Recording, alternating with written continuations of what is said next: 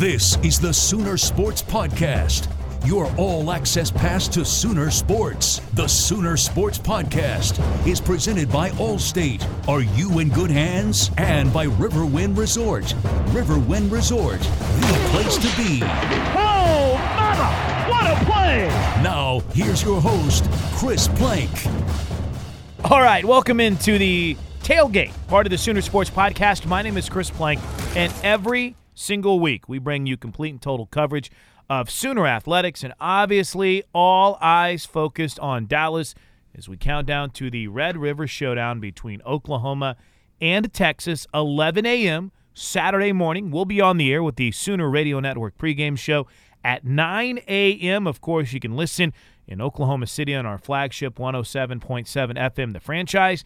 And if you're out of the area, download the TuneIn Radio app where you can listen to Coach Merv, Teddy, Toby, and myself for absolutely free on TuneIn Radio. Speaking of Toby, the voice of the Sooners will sit down with the voice of the Texas Longhorns. It'll be Craig Way chatting with Toby Rowland coming up a little bit later on in the podcast. We'll go kind of uh, inside, if you will, with OU beat writer Eric Bailey from the Tulsa World. I think it's the second time that Eric's joined us on the Sooner Sports podcast to give some thoughts on not only Oklahoma's play, but also how the Sooners have overcome so many injury issues.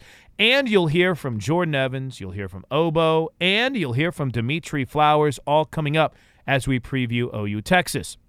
But if there is one thing you have probably learned by now about the tailgate, we're more than just football. Later on in the podcast, Jessica Coody sits down with OU women's basketball coach Sherri Coale.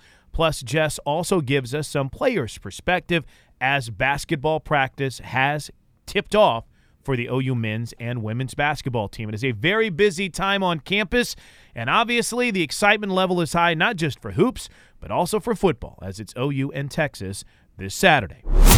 Handoff, flea flicker, back to Mayfield. Fleeks it deep down the middle. Dede Westbrook is there. He's got it, and he's going to score a touchdown. Oh, mama, what a play! Oklahoma knocks off TCU on Saturday 52 to 46 to improve to 2 and 2 on the season.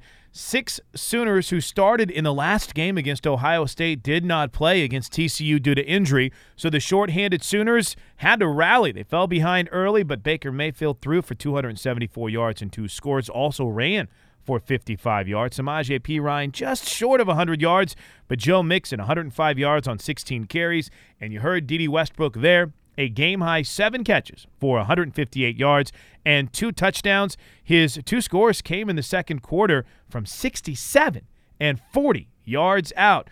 We'll talk a lot about Dede Westbrook coming up here in just a bit, but let's talk a lot about the defense. We caught up with Jordan Evans during the Monday press conference and asked him what the feeling was like to get back on track with a win. Uh, it was great. It always feels good to get a win. Uh, so the guys definitely had a lot of energy. It was very positive, and you know, just hopefully we keep this rolling. We know we had things we need to get better at, so we're gonna go go you know get in the film, study that stuff, work hard on practice, and just hope we keep it rolling from here. How important was it for you to set a tone and keep things up whenever TCU went on its run? You had shut them down three straight drives to start the second half, and their offense came to life. Jordan, how important was it for you to set that tone and not let anyone get down and start getting disappointed?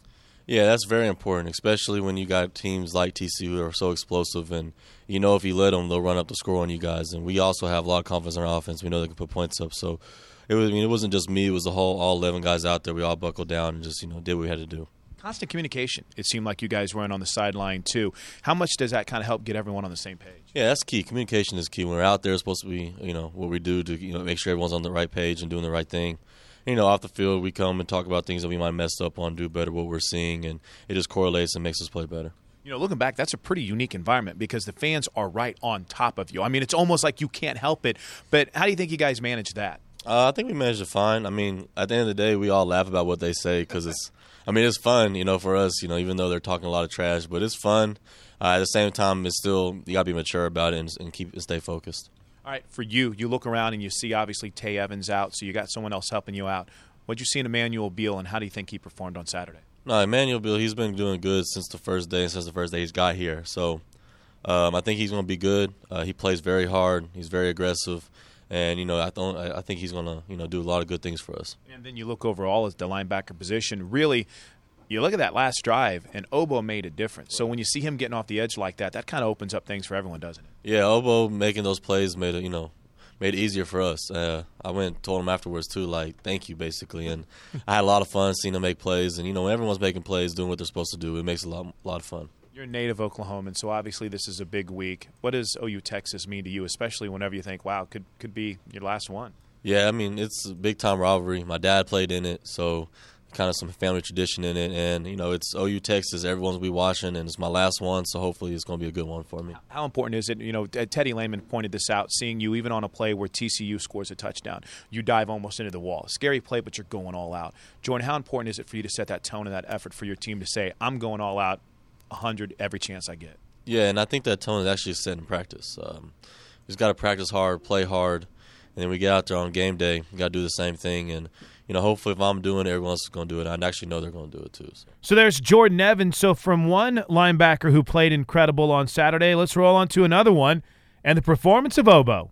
I'm with Ogbo getting ready for OU Texas after that big one over TCU. Take us through those last drives, uh, more specifically the last one. What really kind of keyed your ability to get after Kenny Hill like you did on that last drive? Um, our whole defense just we we wanted to win really bad, and we knew we needed like to get stops, so we did.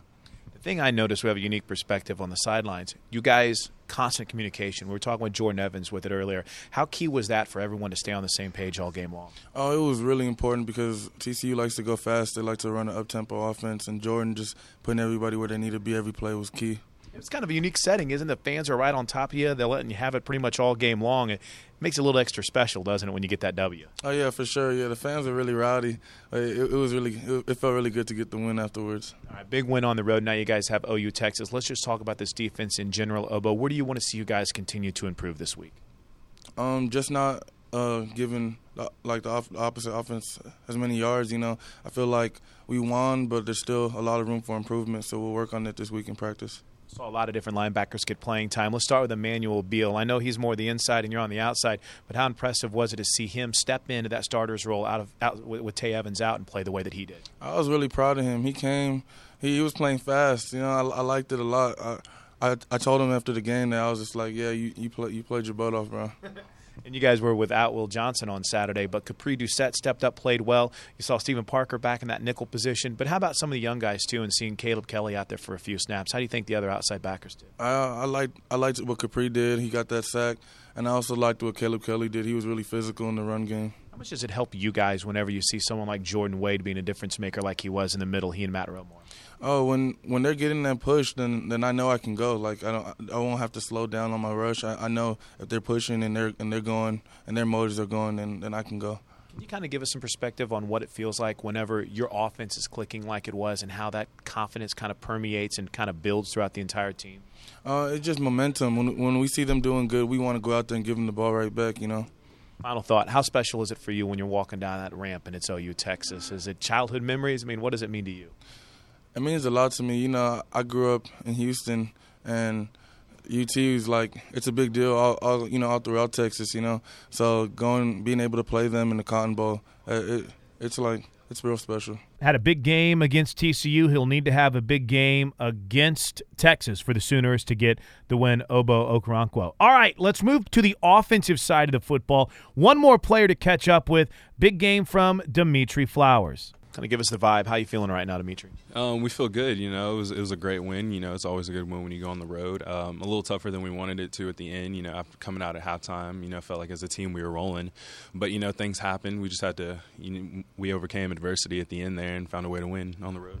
All right, take us through that play on the goal line. Now it kind of looks like Baker got a little push there, but that was you taking the guy down, wasn't it? Um, you know, I don't know. Personally, I don't think Baker touched him at all. You know, I think that was more just, you know, but uh, no, it was just a great play. You know, Baker set the block up perfectly, and he was just in a bad place at a bad time. For you, it's a it's a position that gets forgotten a lot, and we always joke we don't talk enough about it. But every year, it's a difference maker for this team. So, how much Dimitri does that? And you're motivated because you're playing football, but you know it's an important piece of this offense with what you do. Even though it's don't get the highlights and don't get all the uh, the pub, it's an important piece for this team, isn't it? Oh yeah, no, definitely. You know, I'm not one to, to sit out there and you know complain about me not getting the ball or you know me not being on the field. I'm I'm just here to do my job, whatever Coach Riley asked me to do, and I feel like I've done you know a pretty good job to to this point, um, you know, with with all that. But it's just great, you know, when when I'm able to lead you know, block for Samaje or for Joe or, or, you know, for Baker like we saw on Saturday. It's just a good feeling doing that about getting that running game going whenever you have that flow like you guys did early? That's a confidence it just not just for the offense it permeates through the whole team does oh, yeah. no it was, it was huge you know once we got that run game established there's so much more we could do you know we had the play action going we had the deep ball working because the safeties are stepping up. But when you establish the run as an offense you know it, it just opens up the game to so much more how about that quarterback run game on Saturday too from Baker? They they gave that they gave that a lot. He took advantage of it, didn't he? Oh yeah, definitely. You know, it's it's just one of the things. If you're going to give it to us, we're going to take that four, you know, five, you know, every once in a while, fifteen every time.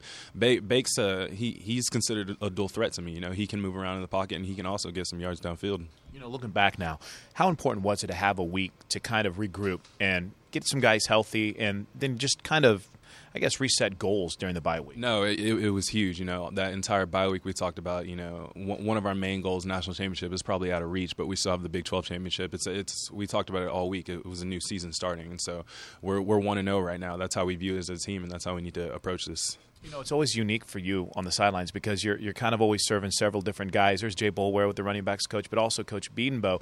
And I always uh, I always find it interesting how involved you are on both sides. Is that a challenging sometimes? So make sure you're taking care of the blocking responsibilities and then any potential catches out of the backfield or running the football. No, no, definitely. You know, so there's sometimes in practice I'm talking to Coach Bedenbaugh, or, or then I'll have to go to talk to Coach Gundy about you know inside receiver stuff. Yeah.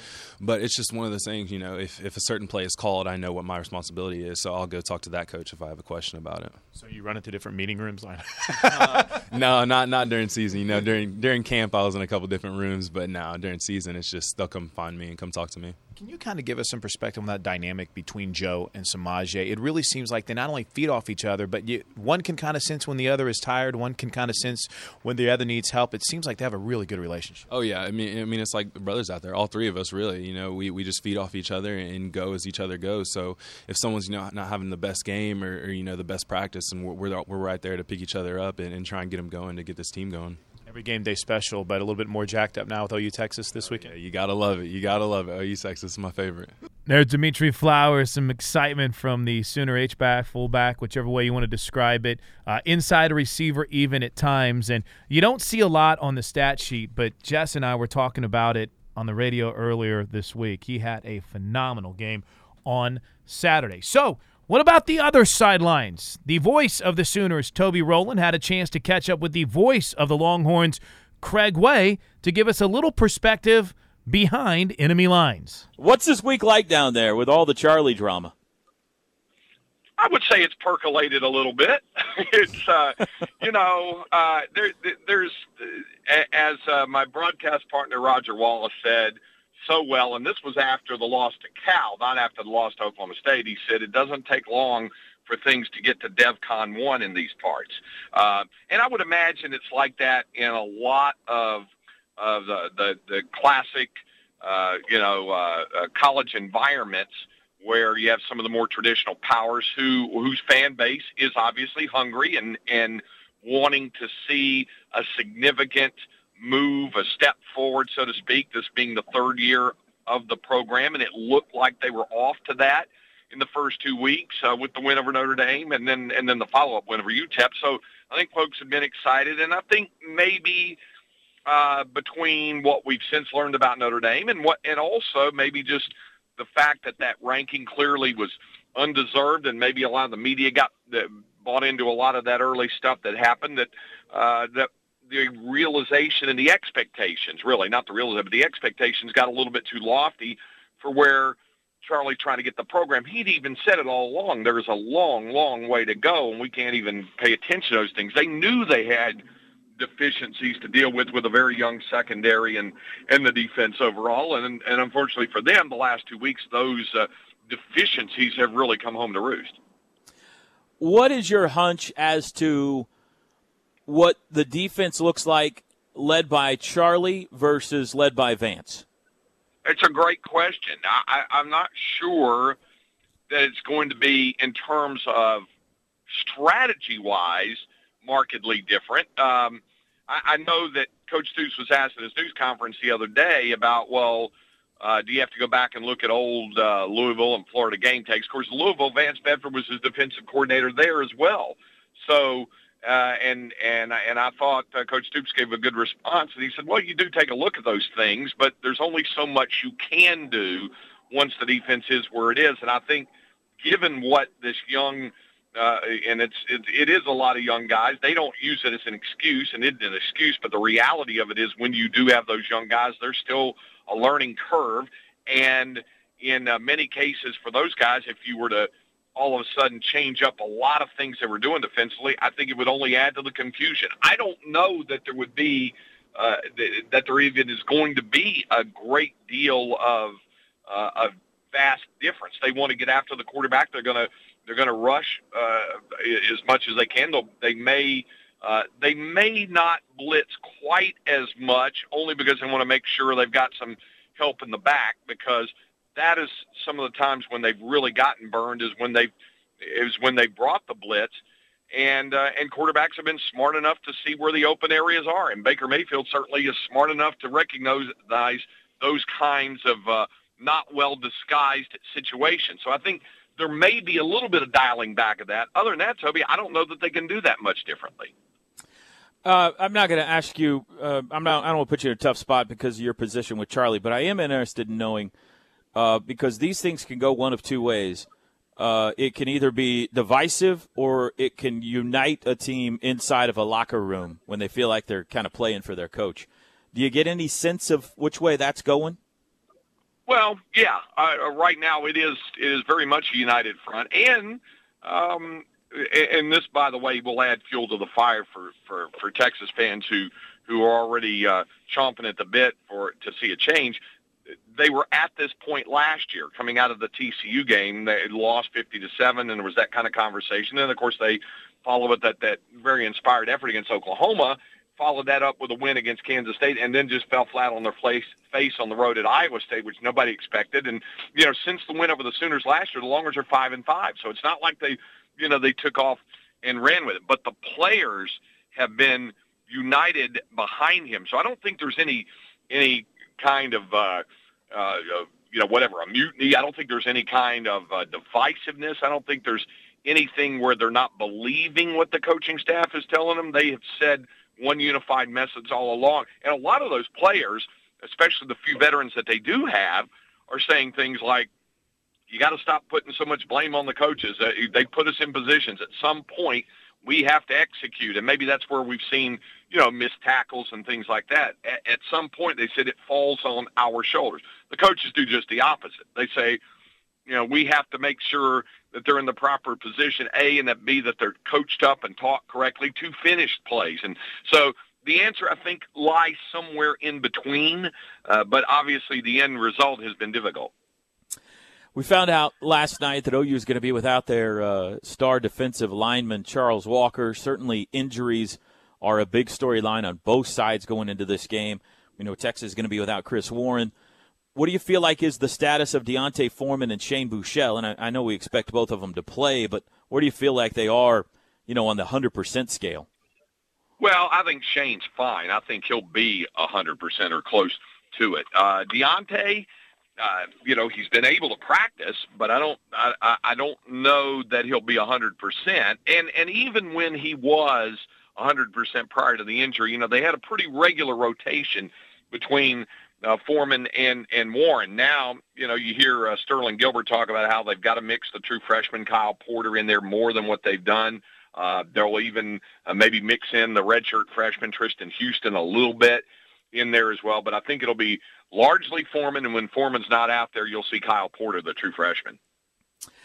Four straight year that OU has come into this game ranked and Texas unranked, and yet the last three years, I don't, I don't think anybody would argue that Texas – has outplayed Oklahoma. Even in the year that OU won the game, the stats were heavily skewed toward Texas. Um, we've watched these games right next to each other up there in the in the booth. What in your mind has been the reason that Texas has had so much success against Oklahoma the last three years? Well, I, I you know I know a lot's been made of that that toughness mindset and and uh, uh, you know about being the more tougher physical team, and and there may be something to that, but I I didn't always buy into that at the time when the when the Sooners were dominating it as well. I, you know, they're they're 18 to 22 year old college kids, and and and they're built similarly fashion in terms of both the physical and the mental. I think momentum has so much to do with this series and the game. We see the momentum ride uh, in shifts uh, in the series. Uh, one school wins uh, a couple in a row, then the other one comes back. Sooners won five in a row at one point. They won three in a row at one point. Uh, then, then lately the Longhorns have played much better. I, I think in the once the game gets going, uh, early breaks mean an awful lot in this in this series, and a team gets up, and quite often they then they start playing uh, like they're invincible, and then the other team might get a little more tentative than they need to get, wanting to make sure they don't make a mistake. I don't think it necessarily means they're they're not as tough mentally or physically, but then then they might get more tentative, and and then you hear coaches talk about when you hesitate, then then you're really going to make mistakes. But I think it's human nature. So I think I think it's been a variety of all of those things. I don't think there's any one factor, and I really don't think as one team is vastly superior in terms of its mental toughness or its physical toughness. The rivalry means a great deal to both sides. I don't think there's any question about that, and and, and the importance of the game as well. And and and everybody keeps telling them that the importance means so much, yeah. and so I, I think all of that feeds into the game. And when you get off to a good start, it empowers you a bit more. And when you and when you fall behind early, then it it, it kind of seems to build a wall up that you've got to scale, and that I think that's a big part of it. Craig Way's with us, play-by-play voice of the Texas Longhorns. Last question, we'll let you go, Craig. Uh, obviously, uh, a lot of talk about the Texas defense and how many points they've given up so far this year. When you look at OU offensively, what worries you the most? Uh, you know, uh, the rushing attack or the ability of Baker to throw the ball? Where has Texas's weakness been this year there?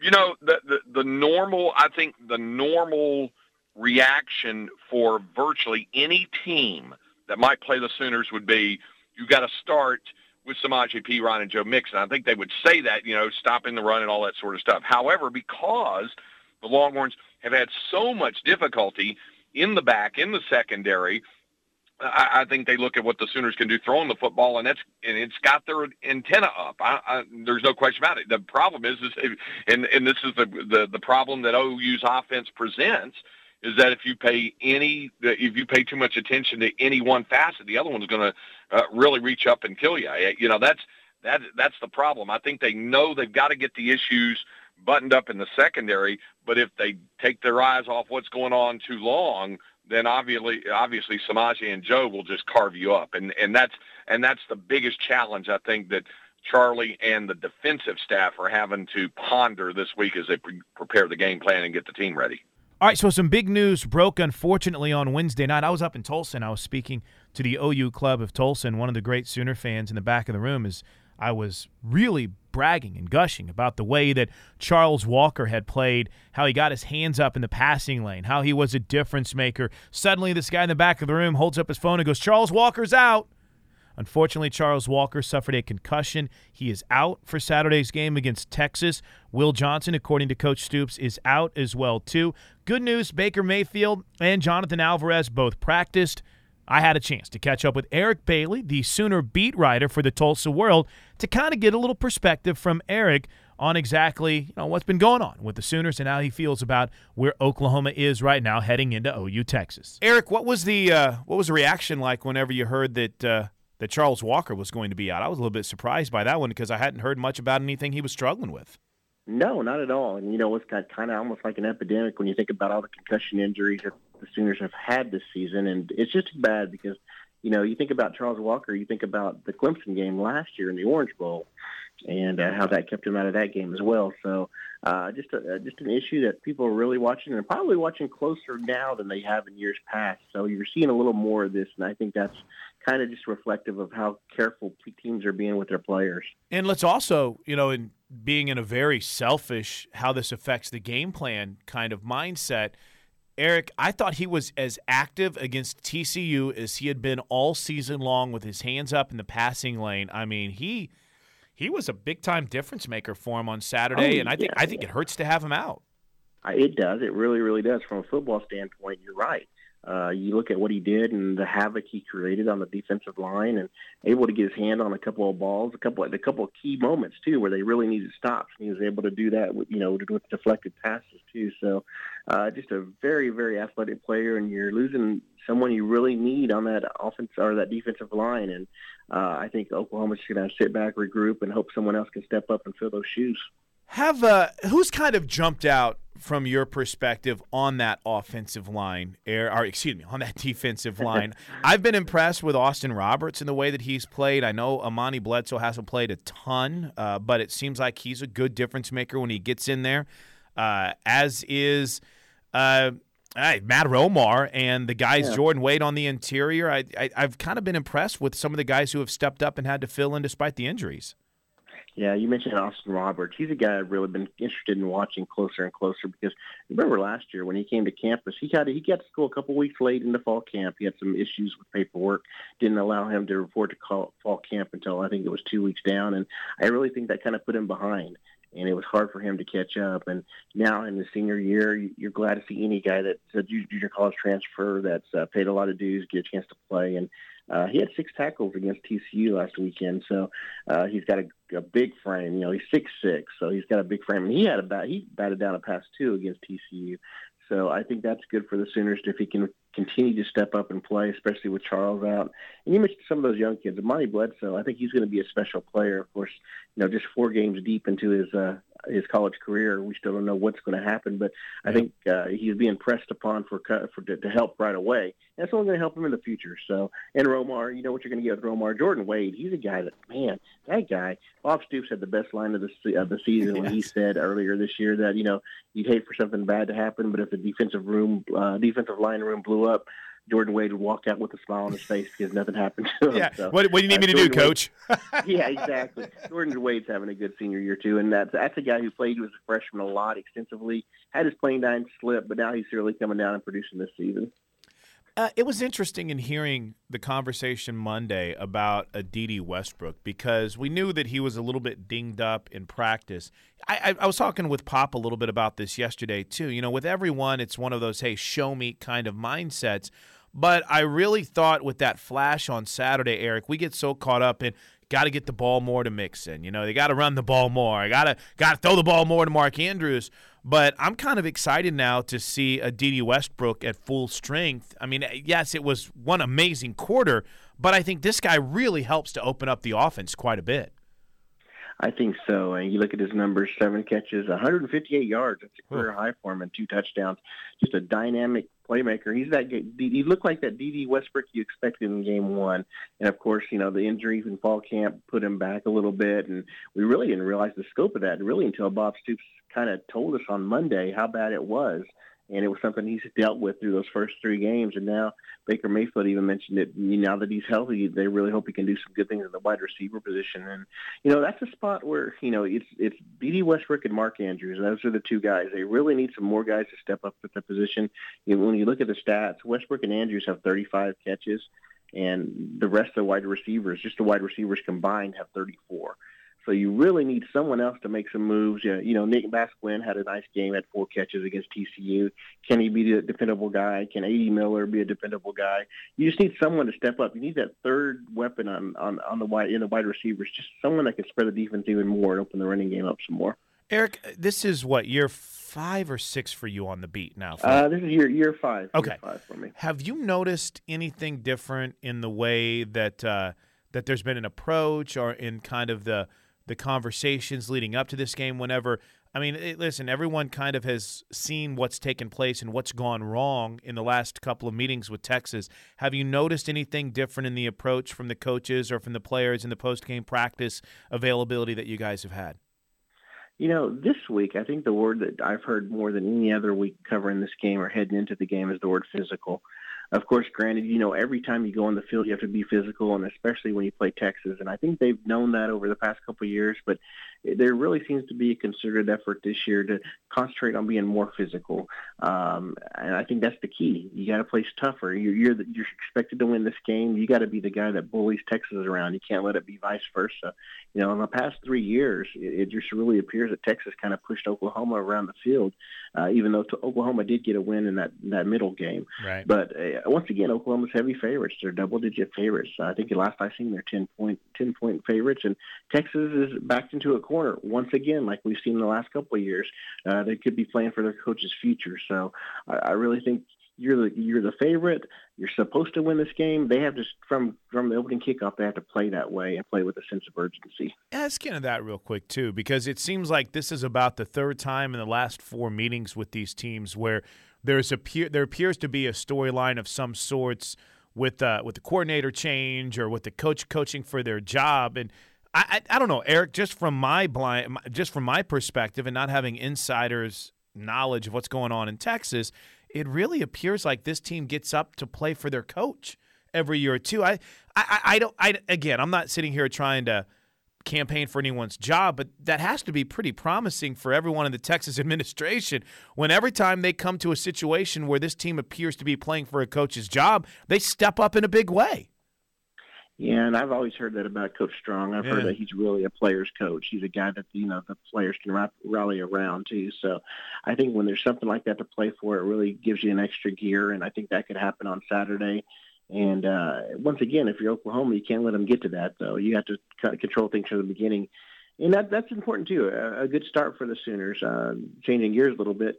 Uh, look yeah. at what happened last year. Like when Oklahoma had the ball at their third offensive series, they were down fourteen nothing. It right. really kind of messed, messed up the playbook and maybe a game plan. So I think Oklahoma they really need to get out and score points early and put pressure on Texas, make them doubt themselves.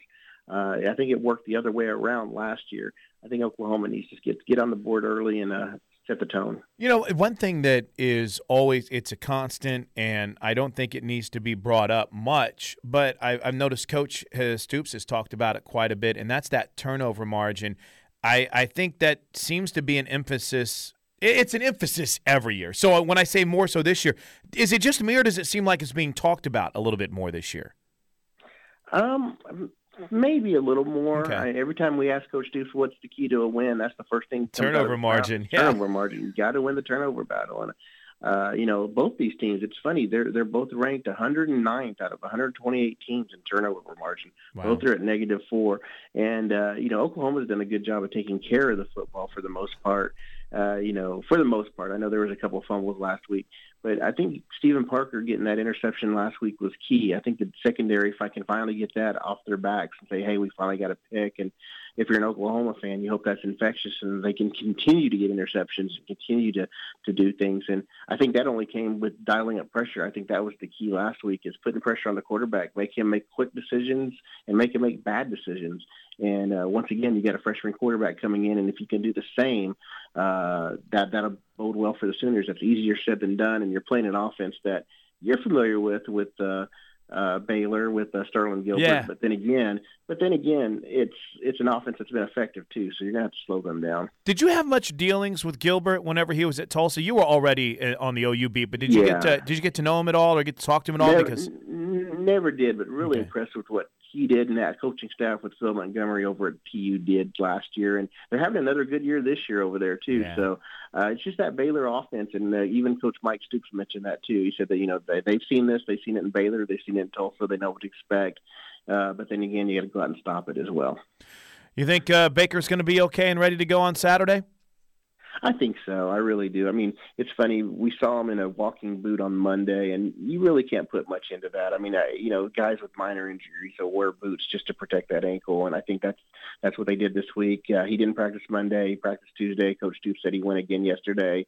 I think he'll be fine. I think he, his leg would almost have to fall off to keep him out of this game. So I really think he's going to be okay. 11 a.m. with the kick. OU, Texas. This is without a doubt one of the greatest rivalries in all of college football. Oklahoma is a little bit behind in the series, but if you go back to 1971, the Sooners have won 23, lost just 19, and have tied three. And in the Big 12 era, Oklahoma 11 and 9 against the Longhorns.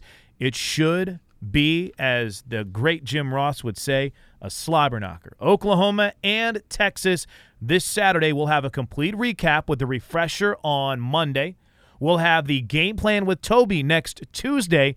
And then, of course, the tailgate will be back next Friday for you right here on the Sooner Sports Podcast. All right, let's shift our focus, shall we? Last week, we brought you Jessica Coody sit down with men's basketball head coach Lon Kruger. This week, Jess sits down with the great Hall of Fame coach of the Oklahoma women's basketball team, Sherri Coale. I love the fact that you get 10 days of training camp, and so you get to see how a team is going to work and learn, especially for freshmen. That's the one thing you never know is uh, what kind of learners will they be. So I got a lot of information in those 10 days before we left. I think you get that, and then you get the bonding experience of being smashed into European hotel rooms for 10 days. And then uh, you also get an opportunity to sort of experiment with the way that you play. I think that takes a ton of pressure off of guys. Uh, we're we're going to try this. Let's go out and look at this and see what happens. And um, it, again, it gives us this bank of data from which to build the upcoming season. And I can't say enough positive things about our guys. The way they worked at training camp, the way they were together on the trip um, the way they soaked in the culture uh, in each of the cities that we visited, and then the way they rolled with what we were trying to do through our competition. And um, they did have to roll through a lot of things. You know, we were in one gym, and and the scoreboard wouldn't work if the if the lights were on, and so they kept going back and forth. Should we play with the lights on? Should we have the scoreboard? Um, super hot in a couple of the gyms, no air conditioning. Sometimes teams roll out 15 minutes late. Um, one game officials called like 17 travels on Maddie by herself. Um, and probably 12 of them were really travels, the other five maybe not. Uh, so you just kind of had to roll with those kinds of things, and uh, they were very good. And I think that creates uh, an ability to adapt, which I'm not sure there's maybe a more important character trait, especially when it comes to January and February for a team. Take you back to the AAU days back when they're super young.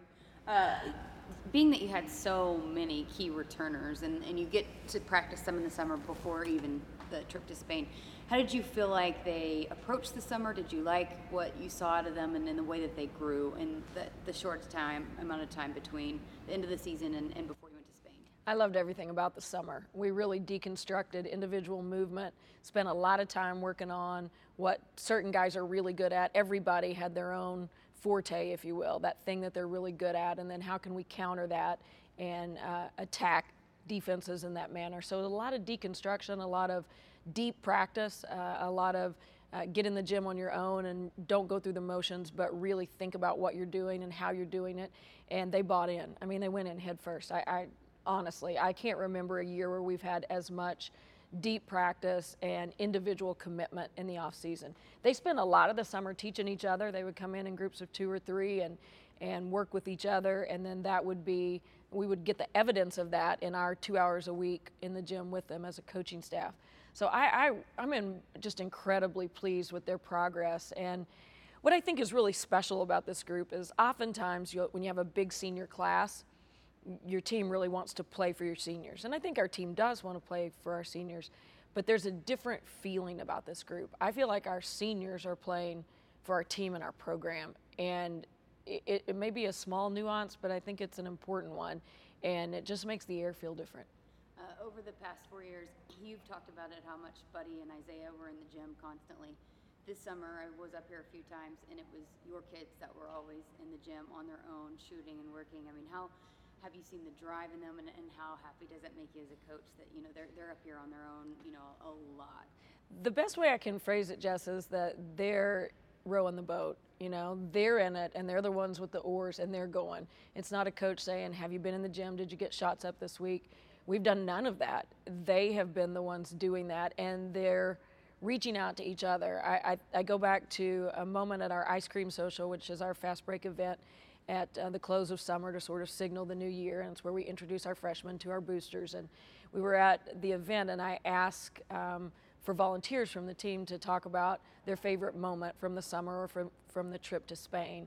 And Maddie's favorite moment was one night she was sitting at home. I think she was eating ice cream on her couch, watching something on Netflix, and she got a text from Nisi, and Nisi said, "Will you meet me at the gym? I want to play one-on-one." And it was 10 o'clock at night, and Maddie said that was her moment, and she said absolutely, threw that ice cream in the sink and took off and headed back up here to play one on one with Nisi Williams. And when that kind of stuff's going on, you got a chance to be special. So I want to ask you specifically about you know your newcomers, your Morgan Rich and, and Chelsea and um, uh, Nancy. Uh, what did you see out of them? How did they adjust in their first kind of summer of collegiate basketball? Well, Morgan had a little cleanup uh, surgery on her knee, and she was not allowed to participate in Spain anyway because she's a transfer and can't play until Christmas. So uh, she was limited in terms of training camp, and then obviously couldn't couldn't compete in Spain. So we didn't get to see as much from her. Uh, however, she's doing great now and has been terrific in the preseason. Um, Nancy and Chelsea were uh, a lot of fun uh, to dive in with. Uh, Chelsea probably came in in June as prepared as any freshman I've ever seen in terms of her fitness, her physical strength. You know, a lot of freshmen have to have to work their way toward that, and she arrived with those physical gifts to be able to withstand the physicality and the pace of play, and immediately made her presence known. She's very aggressive, very edgy on the court, and it's been good for us. It's it's raised the competitive level of our gym. And then Nancy. Um, she's just been a hoot. I, I, feel she had a tough summer. She came in and rolled her ankle. It, it was the worst sprained ankle I have ever seen. I mean, I've never seen one like that.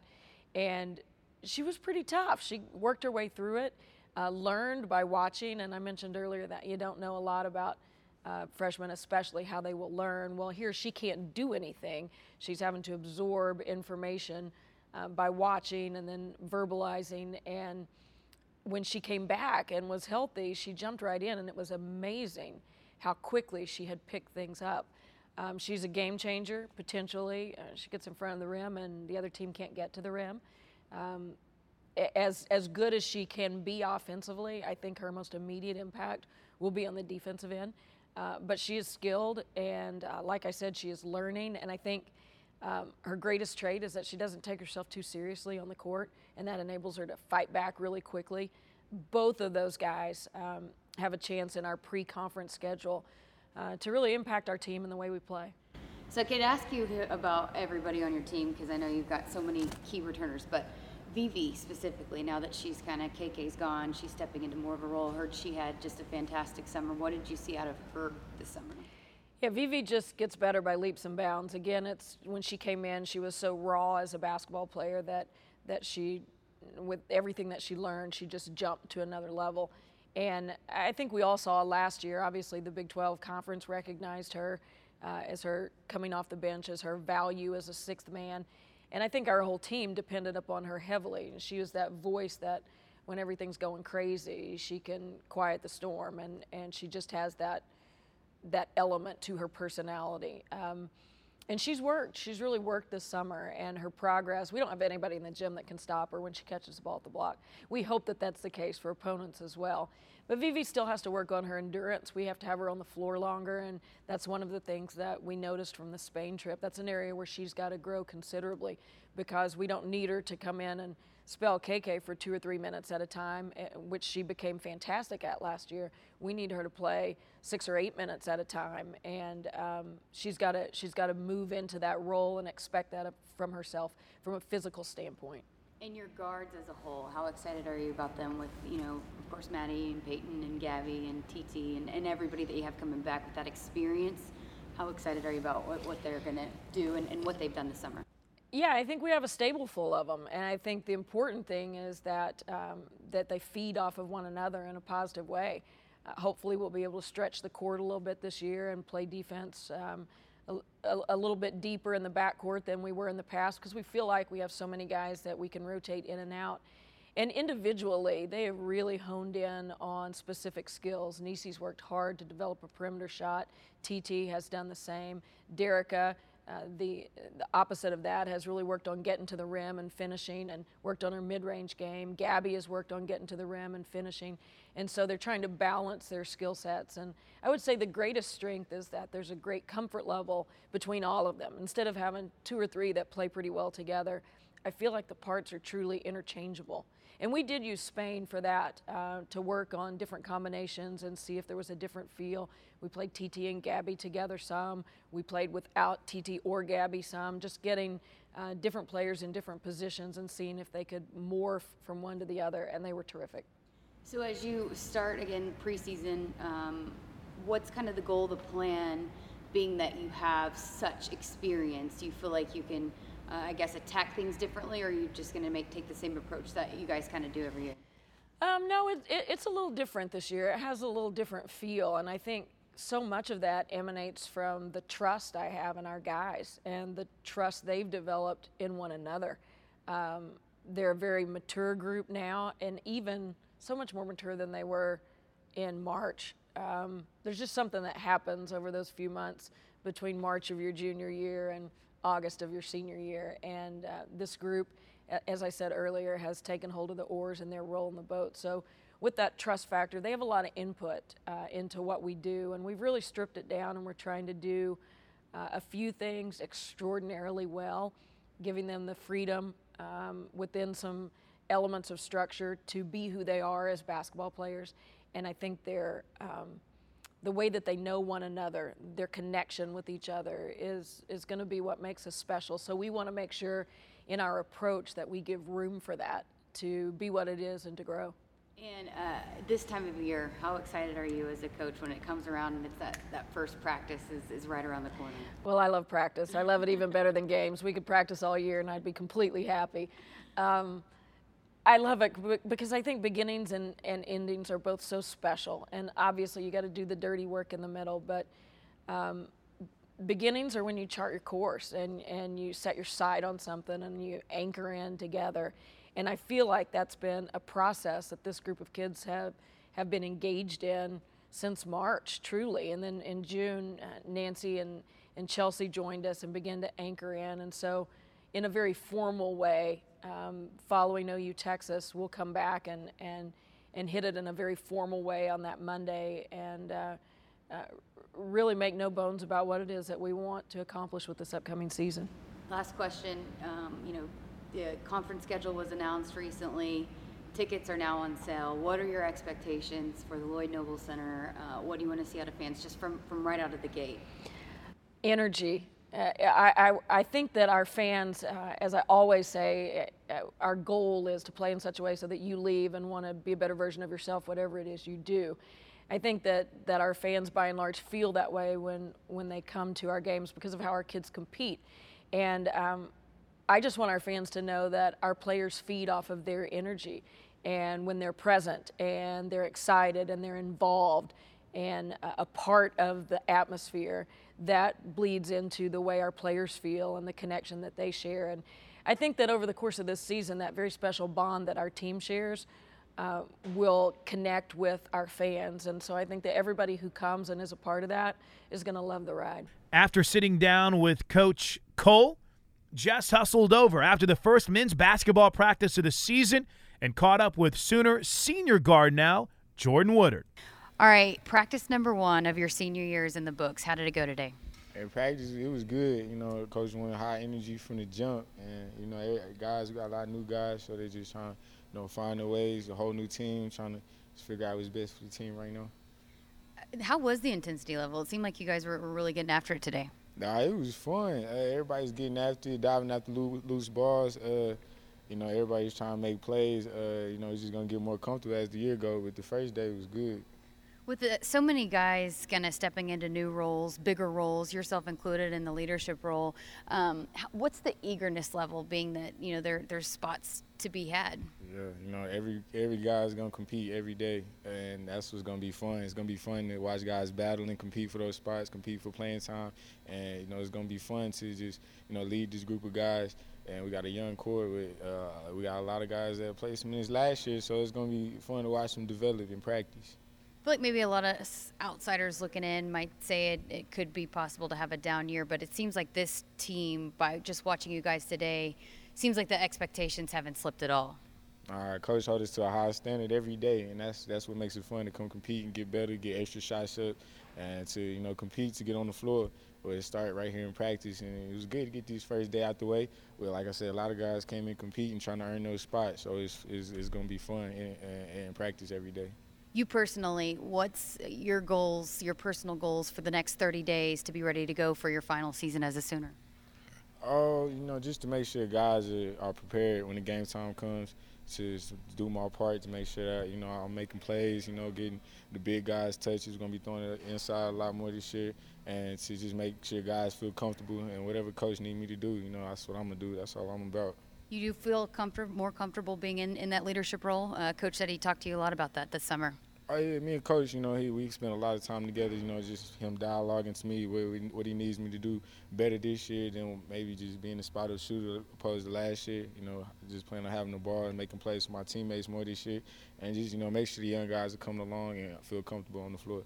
finally, just how exciting is this day, knowing that you know here's day number one of, of another season that's here.